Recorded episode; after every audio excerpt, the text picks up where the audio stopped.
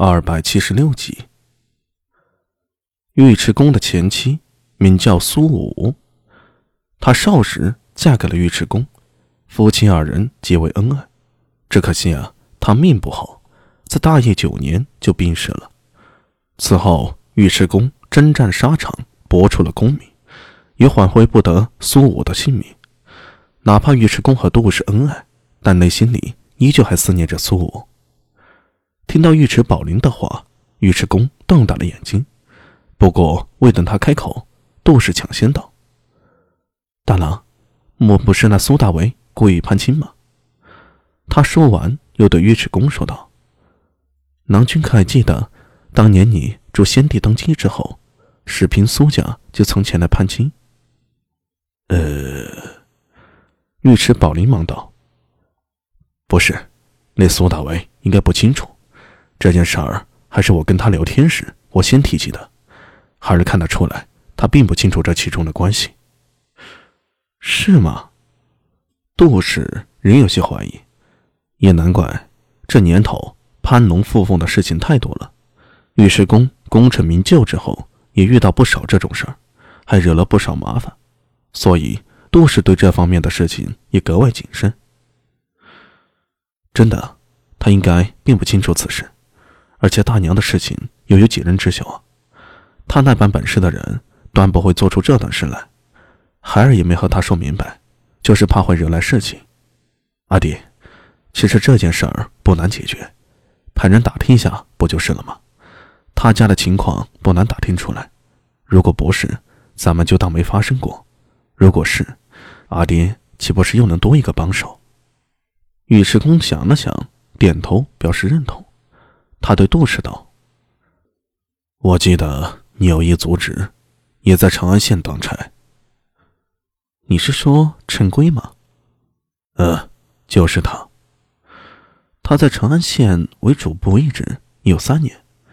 不过裴新简为人强势，他也无心与之相争，所以从年初暴病，一直都在老家休养。长安主簿是从七品下的官职，一般来说。”似杜成圭这种一病大半年不来的人，大都会被劝退休养。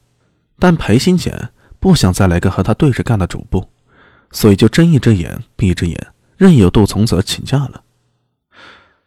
让他回来，帮我查一查苏大为的出身。还有，天天躲在老家里算什么事啊？过些时日，我找个机会，看能不能给他挪一挪。他现在的品级加上他的年纪。就算在长安县做不到事情，也可以外放出去勾当。杜氏闻听，心中一喜，他连忙说道：“妾身明日一早就派人去，让他回来。”大郎，啊，孩儿在。你继续和他处着，也不用太刻意，该怎样就怎样，都是年轻人，总能找到话题。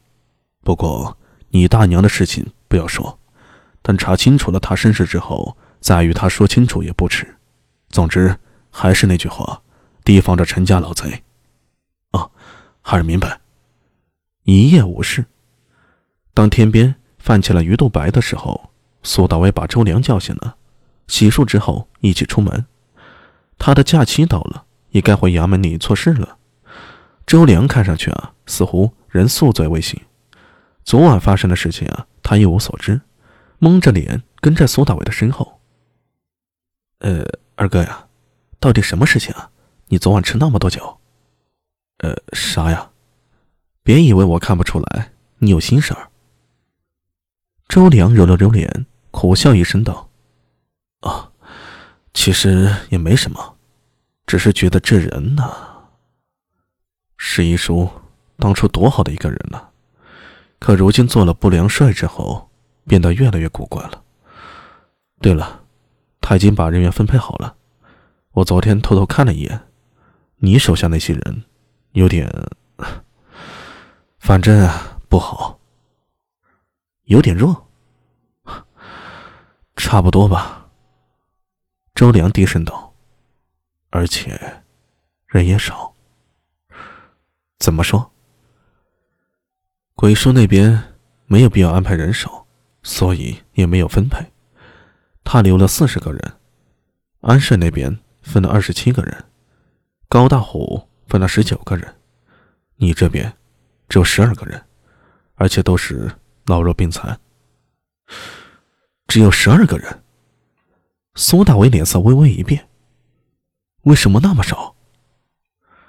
我不知道他怎么想的，感觉明显有压制你的意思。